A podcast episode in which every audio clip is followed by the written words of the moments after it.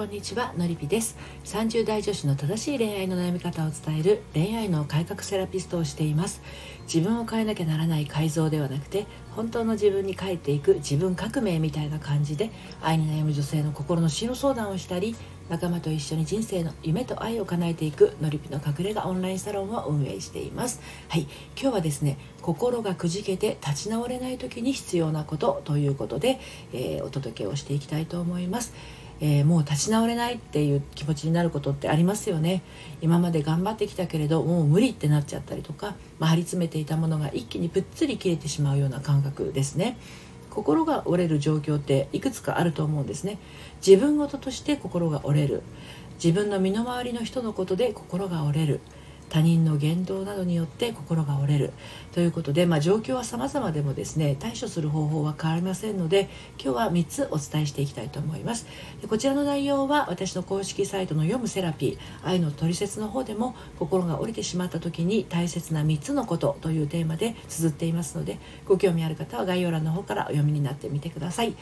で今日はですねその 心が折れてしまった時に大切な3つのことえー、をまずお伝えしてその後心が折れてしまった時すぐに取り戻そうとする理由それから折れる力蘇る力この3つに分けてお話をしていきたいと思います。でまず最初に心が折れてしまった時に大切なことをあのお伝えしていきたいんですけれどあの心が折れてしまうきっかけっていうのは自分の身に降りかかったことだけでなく自分以外の人のことでも起こります。ここでは自分のことであれ自分以外の人のことであれ自分事として受けたも受け止めたもの、えー、結果受け入れられない。そんな状態になってしまって気持ちがくじけてしまうようなことを指しています。たとえ自分以外の人のことであっても自分のことのように感じることってありますよね。でその結果自分事として心が折れるのと同等レベルのダメージがあるものなんですね。自分の身の回りの人のことで心が折れる。えー、他人の言動などによって心が折れる。自分の身に降りかかった出来事によって心が折れる。でいろんなケースがあるんだけどトータルして心が折れてしまった時に大切なこと。でその時に必要な3つのことなんですけど1つ目気持ちを受け入れる。2つ目自分を責めない。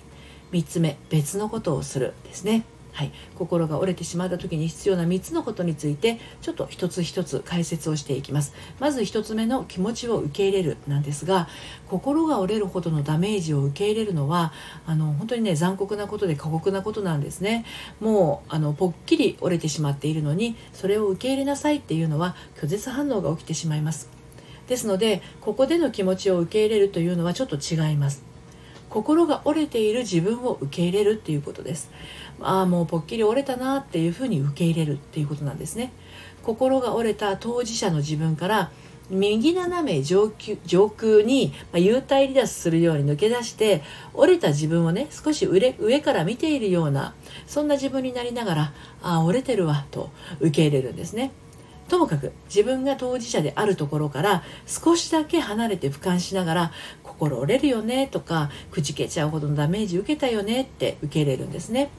ここでもっと頑張らなくちゃとか立ち上がらなくちゃっていうふうに自分をこうね盛り立ててとか鼓舞するっていうのは逆効果になります。はい、で2つ目が自分を責めないです。そうあの心が折れてしまっている自分を責めるのはですねもってのほかなんですよ。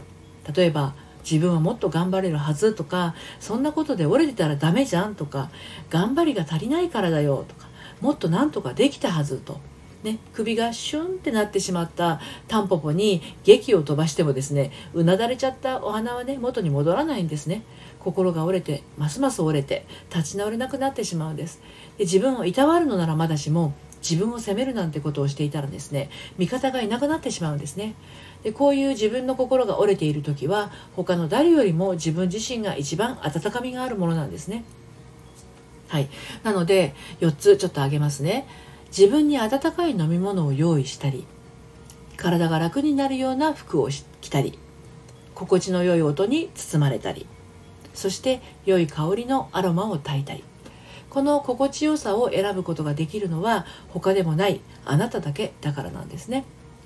そして3つ目です、えー、別のことをするですね。さてどうしても心が折れてしまうとその状況を何とかしようともがいてしまうことも多いかと思います。ですが心がお、ま、おあの折れてしまっている時に必要なのはエネルギーチャージなんですね。そのためにはその苦境を眺めているところからちょっと視線を外します。どんどんパワーがね奪い取られるような状況から逃げてみることなんですね。でその結果他のことに視線が向いていき頭が切り替えることができ心もフラットになっていきます。まずは心の波形をね沈めてあげること。それが心が折れてしまった時に必要な3つ目のことですね、はい、でねあの心が折れてしまった時こんなんじゃダメだって言ってすぐに何て言うのかな元の状態に取り戻そうとする理由なんですけれどあの心が折れやすい人にはねこういうタイプの人が特徴であります。いくつか挙げてみますね。もともと自己否定があって失敗することを恐れている。我慢しやすくて不安感を持ちやすい。できないことがあることに罪悪感がある。今ここを生きるより過去を悔やみ未来を不安がる。0か100の白黒はっきりタイプである。ひたすら考えてすぐ行動できない。自分にゆっくりさせてあげることができない。何でも完璧にこなせないと満足しない。真面目で頑張り屋さん。わからないことがあってもそういう一面をひた隠しにしようとする。こんな風にどこか常にこんな自分じゃダメだっていう自己否定感があるんですけれどなんとか踏ん張ってね生きている感じなんですね。でこんな頑張り屋さんたちが心が折れてしまうきっかけはこういうことです。ちょっと5つ挙げます。せっかく目標に向かって突き進んでいたのに最後の最後で足元を救われるようなことになって達成できなかった。2つ目うまくいってたはずの恋愛がある日突然終わってしまった。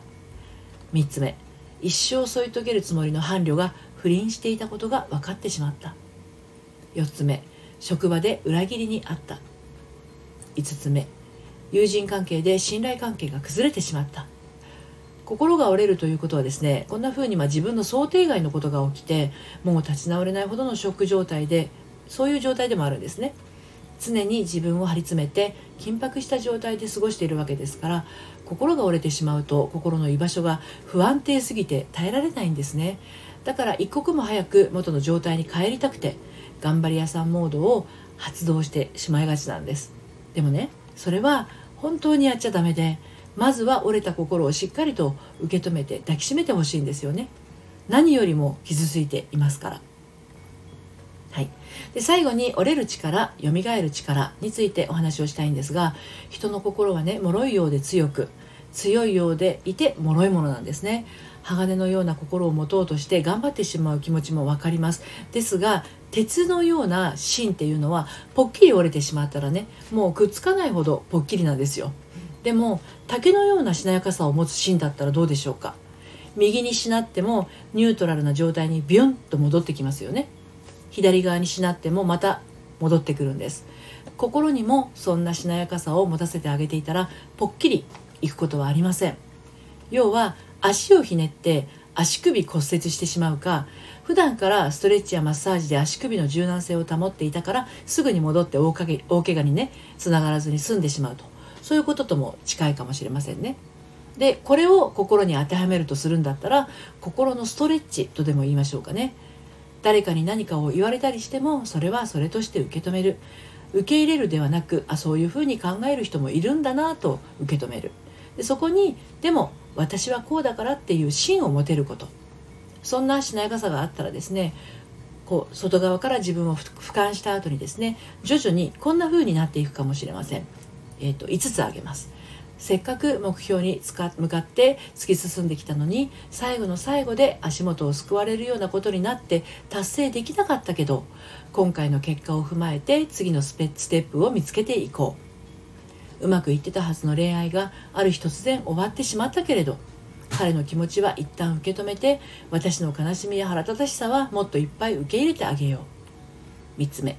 一生添い遂げるつもりの伴侶が不倫していたことが分かってしまったけれどそのことと私の愛情は変わらないからこれからどうしたらいいか考えていこう。またはどうしてもそれは許せないから私の方が身を引こう。4つ目。職場で裏切りにあったけど私は何も悪いことをしていないんだから堂々としていよう。5つ目。友人関係で信頼関係が崩れてしまったけどこれはここが友人との友達卒業のタイミングだと思って手放そう。心が折れて即今申し上げたようなことにはならないけれど一人折れた心を抱きしめて嘆き続けるということにはならないですよね。そのためにも最初に挙げた3つはとっても大切なことです、えー、心が折れてしまった時に大切な3つのこと。これは気持ちを受け入れる自分を責めない別のことをするです。折れないしなやかさを持って立ち上がるための本当の強さを身につけることはそんなに難しいことじゃありません。私のやっているオンラインサロンのりぴの隠れ家でもねあのお伝えをしています。ご興味ありましたら概要欄から遊びにいらしてください。ということで最後までお聴きいただいてありがとうございました。それではまたさようなら。